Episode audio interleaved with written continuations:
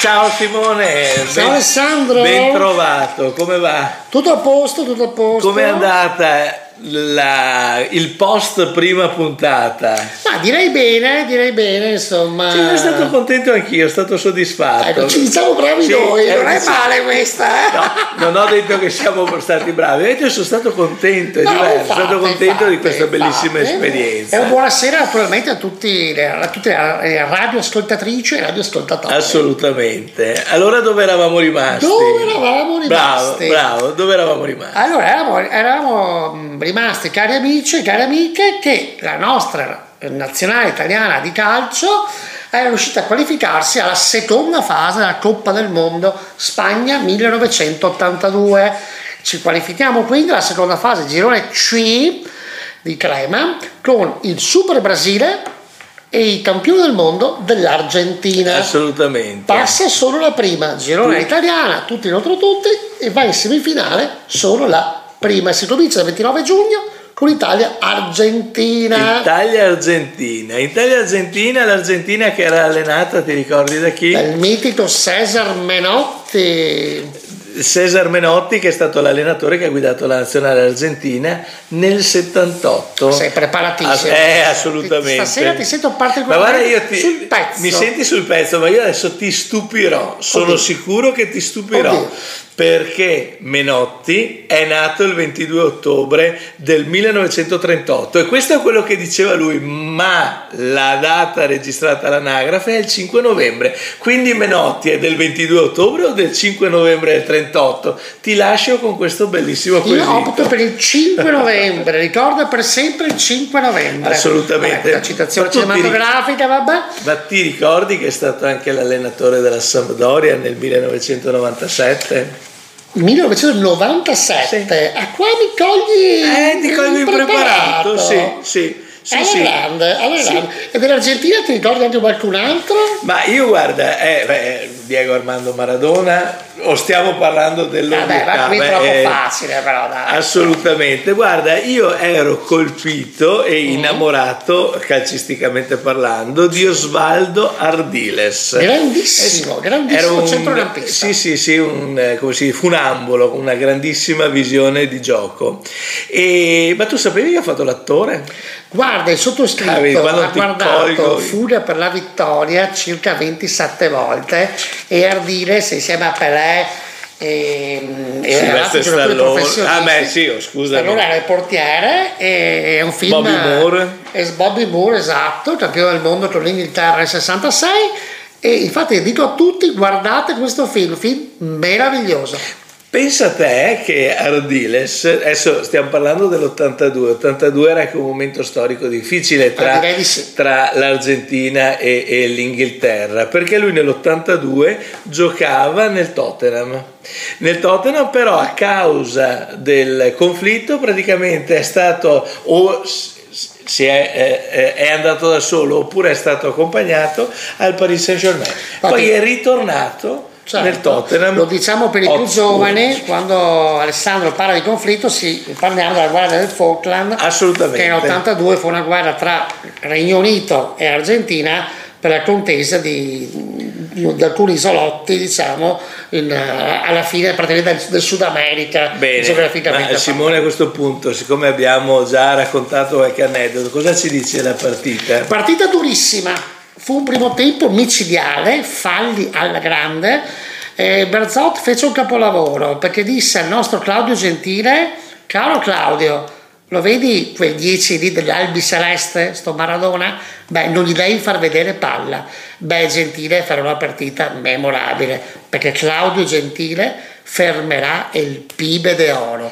Primo tempo durissimo, finisce 0-0, ammonizioni alla grande ma nel secondo tempo cambia qualcosa. Chi ha fatto gol? Ricordo più. Allora, il primo gol lo fa il mitico Marco Tardelli, nostro stizzo, con una bellissima incursione su assist di, eh, di, di Antonioni, Ah, diagonale di Tardelli, per Figliol niente da fare. A quel punto comincia l'estasi italiana, per qualche minuto dopo eh, il mitico Antonio Cabrini fa il secondo gol tra l'altro un'azione dove Rossi si mangia un gol ma sul rimpallo eh, Conte gliela, gliela, ridà a ehm, Antonio Cabrita al volo fa il 2-0 e sembra tutto è finita 2-0 no, perché, perché, a pochi minuti alla fine Passarella segna su una punizione un po' così d'accordo? Un po' regalata o no no po'... la punizione era corretta solo che praticamente quando Passarella tira eh, Zoff rimane immobile come non avesse sentito il fischio. Ad ogni modo è 2 a 1. Ma ce la siamo portata a casa. Mio padre va in bagno, prese un tranquillante, eh, perché a quel punto lì ormai. Che li teneva in bagno? L'extra, sì, esatto. Eh, no, beh, beh, il, nostro, il nostro bagno era solo di farmacia, vi lasciamo stare. E, Questi racconti di vita vissuta. Panico assoluto, perché vediamo gli spettri del, del 78 e invece no la ganamo, la portiamo a casa. Italia batte l'Argentina 2-1, mi ricordo ancora tutto sport, miracolo. Miracolo di chi? È miracolo degli italiani, il titolo di tutto sport. Ah, è per... ah ho capito, ho capito, il, ho capito. Il titolo di tutto sport è proprio... Perché nessuno, cioè nessuno immaginava... Nessuno dava fiducia a questa nazionale vincente. Cioè, cari signori, noi abbiamo appena battuto i campioni del mondo. Cioè, dico, non so se mi spiego.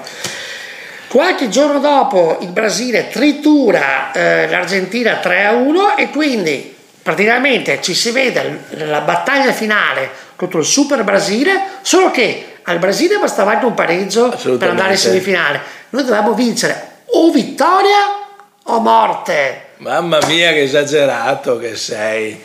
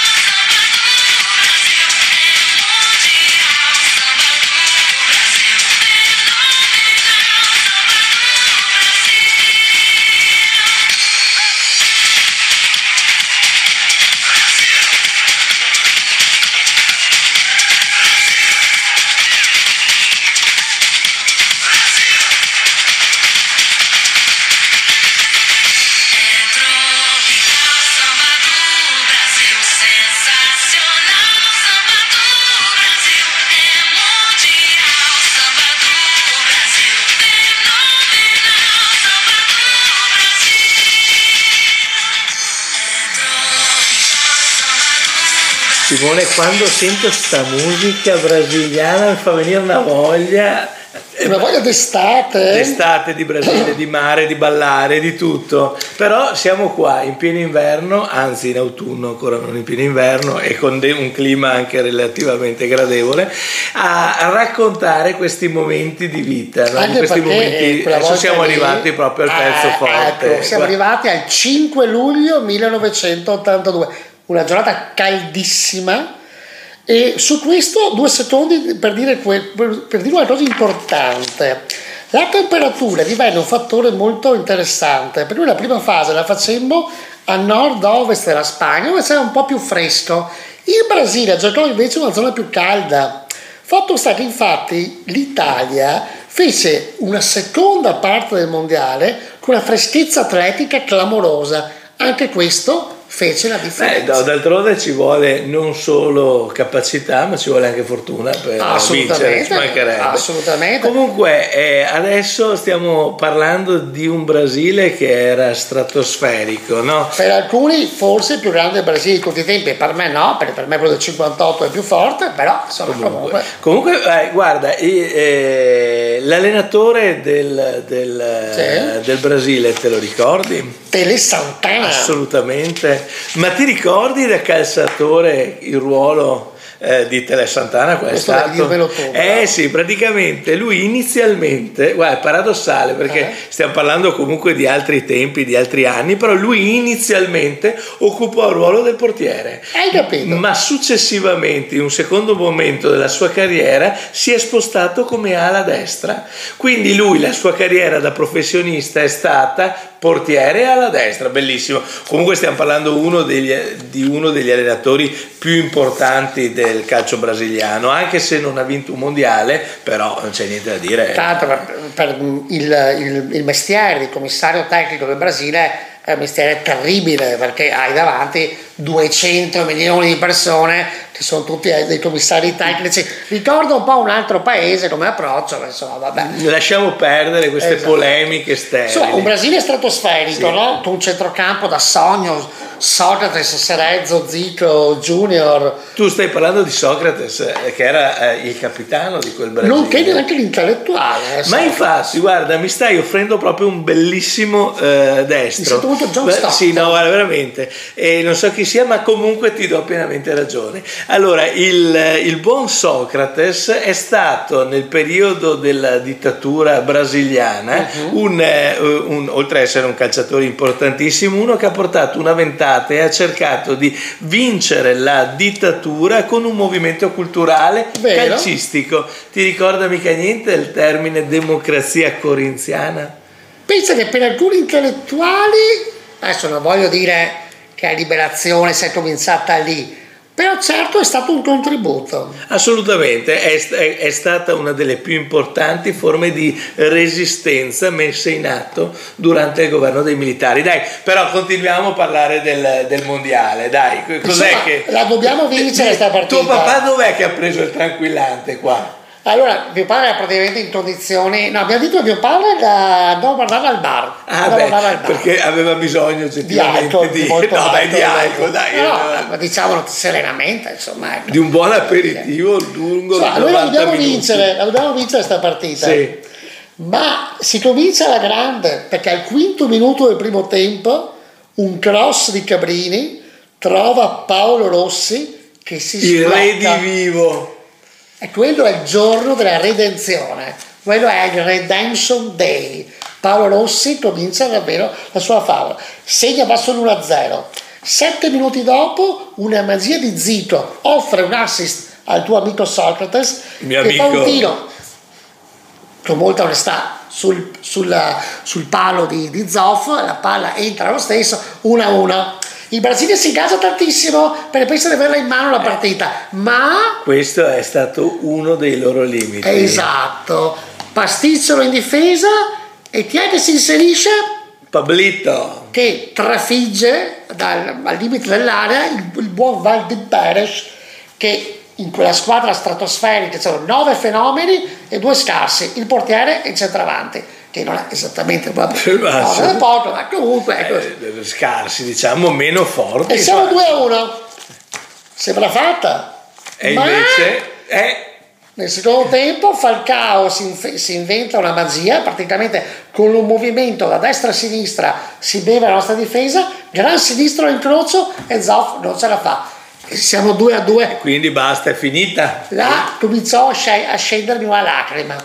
Ma al 74esimo calcio d'angolo e cross appunto colpo di testa di Luisigno, Tardelli in qualche modo la prende al volo, la, la tira in qualche modo e dove finisce sto tiro? Sul piede destro di, di Paolo, Paolo Rossi, Rossi, che quel giorno aveva la calamita e 3 a 2.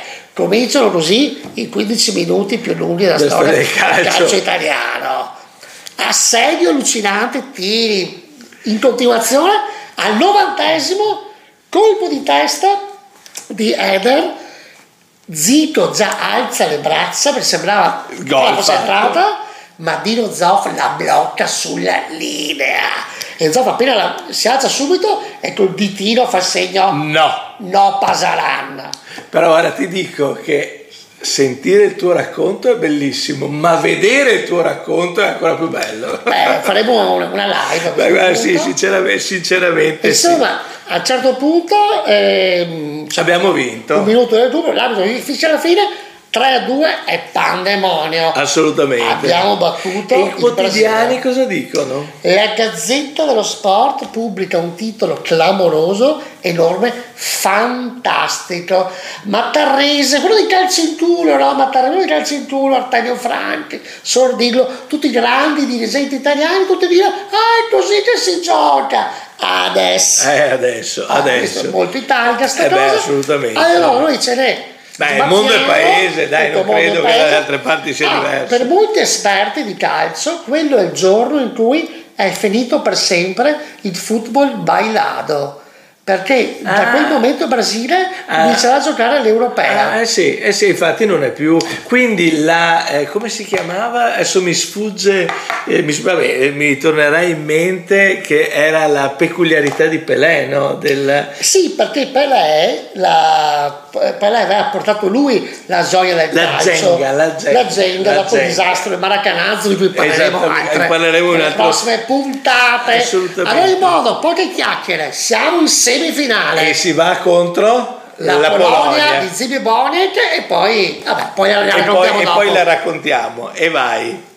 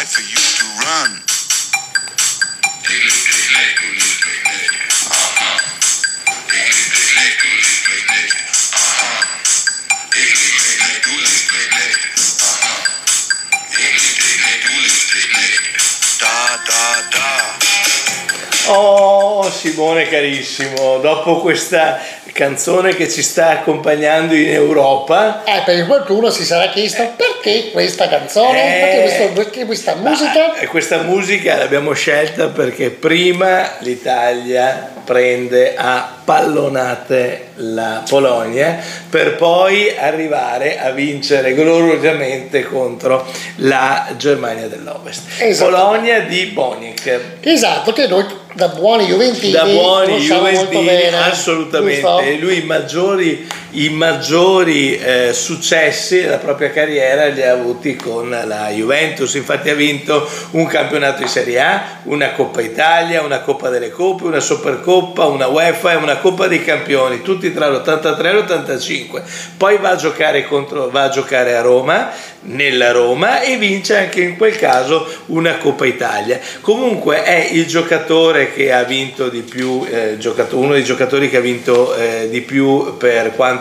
riguarda la Polonia e è stato uno dei migliori eh, calciatori dell'Europa orientale perché non c'è dubbio, se no, ci ma ricordiamo in quel periodo c'era proprio il blocco Tant'è che noi blocco. siamo anche fortunati, siamo fortunati perché eh, Boniek eh, non Che- giocò Italia-Polonia perché era Eh, squalificato. assolutamente, ti ricordi come eh, tornando un attimo, ti ricordi come era chiamato dal, dall'avvocato Agnelli? il bello, di notte, no? il bello di notte. No, fortunatamente non ha giocato, ma infatti Perché è stata una, squalificato? è st- squalificato, è stata una partita anche abbastanza, tra virgolette, semplice a differenza Sì, del perché noi ormai eravamo in una tal- tale un trans eh, Esatto, agonistico e Insomma, per farla breve, cari amici, gli diamo due peli a questi. Beh, due peli, insomma, cerca di essere Vabbè, un po' due più... gol gli diamo. Eh, e anche qui doppietta di Paolo Rossi. E anche qui un meraviglioso gol di rapina su assist di Klaus di Antonioni e poi meraviglioso contropiede Conti e Rossi di testa fa il 2-0 insomma una saraccata e fine Eh, saracata. Dai, andiamo però alla alla finale troviamo la Germania occidentale, campione d'Europa uscente. La Germania occidentale, Sì. che in semifinale aveva battuto i calci di rigore 8 a 7 la Francia. Ma ti ricordi cosa ha fatto, cosa ha combinato il portiere della Germania? Era quel- Schumacher. Esatto, altrimenti detto Tony. Esatto, Eh, te lo ricordi? assolutamente sì. eh, durante una fase di gioco, Schumacher fa un'uscita veramente violentissima, abbatte Battiston della Francia Esattamente. e proprio lo stende. Praticamente il difensore francese ha perso due denti, si è ritrovato privo di conoscenza con due vertebre incrinate. Ma la cosa che aveva lasciato più di sasso gli ascoltatori, i, i telespettatori, era la totale indifferenza del portiere. Infatti lui stava facendo stretching mentre Battistone non sapeva se avrebbe avuto ancora un futuro. Comunque, eh, che volete che vi dica? Tant'è, insomma. Beh, Oh, comunque- partita emozionante comunque. Eh? Italia-Germania o stai Eh, parlando Francia? Ah sì, sì, sì, assolutamente. Perché a un certo punto la Francia andò 3 a 1. Oh, tanto Francia è una squadra, eh. Assolutamente. Tigana, Gires, Platini, due anni dopo, tra l'altro, Hanno la squadra diventava campione d'Europa, tra l'altro. Ebbene, la Germania, che non muore mai, riesce ad andare sul, sul 3 a 3, tanto segna anche Rumenig, tra l'altro, si va ai rigori, eh, purtroppo un francese sbaglia, Rubes non sbaglia e si va 8 a 7 E si la va. Germania Ovest Assolutamente. va in finale. In finale, la finale, questa finale è stata epica, è stata Eh, epica per tantissime cose. Allora, Sì, l'esito svariate. Allora, l'esito lo conosciamo tutti, sappiamo 3 a 1 con, con- con, eh, con una bellissima partita da parte dell'Italia, con un errore sbagliato da parte di Antonio Conte, Conti e Antonio di rigore, esatto, il rigore bel, di- il bel Cabrini, il bel Cabrini.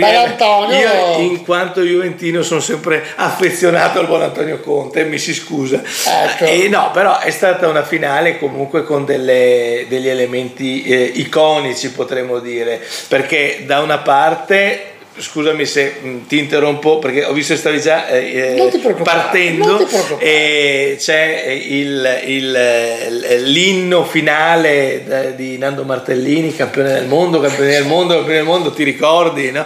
Poi c'è l'urlo di Tardelli e un'altra figura iconica di quel mondiale è il nostro Presidente della Repubblica, Mitico, Sandro Pertini. mitico, no? mitico. Sandro Pertini, il quale praticamente è, è stato una macchietta durante la partita, quando macchietta in senso, eh, In senso buono, in senso eh, buono, no, capirci, era, eh. era- era per dire, ha fatto delle battute, è stato, eh, è, stato, è stato uno spasso vederlo perché Certo, era contento perché aveva da una parte il, preside- il, il re di Spagna e poi il presidente della Germania, quindi lui il cancelliere, tedesco, per cui doveva comportarsi con un certo contegno istituzionale, ma al 3 a 1 non ce l'ha più fatta e si è girata dicendo eh, non ci prendete, non, Non ci ci prendete. non ci-" più, non E ci poi c'è stata la più. bellissima partita di, di, di- a Scopa in aereo. Adesso questi sono gli elementi iconici, però dai, raccontaci qualcosina della partita. Noi eravamo ormai talmente in trance agonistica che anche pur avendo sbagliato un ridore non ci siamo minimamente, non siamo assolutamente andati in crisi. 0-0 finisce il primo tempo, obiettivamente la Germania arrivò con la finale un po' provata. Beh, cioè, aveva appena finito le Esatto. semifinali. Secondo tempo, altro gol di rapina di Paolo Rossi al 56esimo. Addirittura eh, Rossi spinse Cabrini della serie questa la prendo io. io. Quel gol consegnò a Paolo Rossi il gol numero 6 e lo fece diventare Capocannoniere. della Coppa del Mondo di Spagna 82. Pensa a te, pensa a te. Qualche minuto dopo, meravigliosa giocata in area tra Bergamo e Scirea. Scirea di tacco la dà al centro dell'area, arriva Tardelli che sembra quasi che gli scivoli, ma al volo poi la riprende di sinistro e va al palo opposto Eh. di Schumacher che rimane immobile. Non finisce qui, qualche minuto dopo, contropiede micidiale, Conte Tobelli fa sedere eh, Schumacher e la insacca col buon Stiliche che finisce addosso alla rete. Qualche minuto dopo Breiter fa il 3-1, peraltro Breiter segna- aveva anche segnato il gol del finale del 74 contro l'Olanda. Ad ogni modo finisce così. Comunque abbiamo 3-1 3-1, per la terza volta nella nostra storia. Erano 44 anni che noi non vincevamo la Coppa del Mondo. In conclusione possiamo dire questo, caro Alessandro, che quella vittoria, quel terzo titolo mondiale, ha cambiato per sempre la storia del nostro, del nostro paese. Assolutamente sì, assolutamente sì. Il, eh, diciamo che è stato un momento eh, storico importantissimo. Comunque eh, questa puntata spero che sia stata eh, particolarmente piaciuta. cu- piaciuta, particolarmente curiosa. Io con l'occasione vorrei comunque eh, ringraziare anche Susi e Salvatore che ci stanno dando una mano per la trasmissione. Ma certo, E- mitici numeri uno. E cosa dobbiamo dire? Siamo campioni del mondo. Siamo campioni del mondo, noi vi ringraziamo per l'ascolto, ma ci vediamo alla prossima, alla prossima puntata. con altre storie di eroi.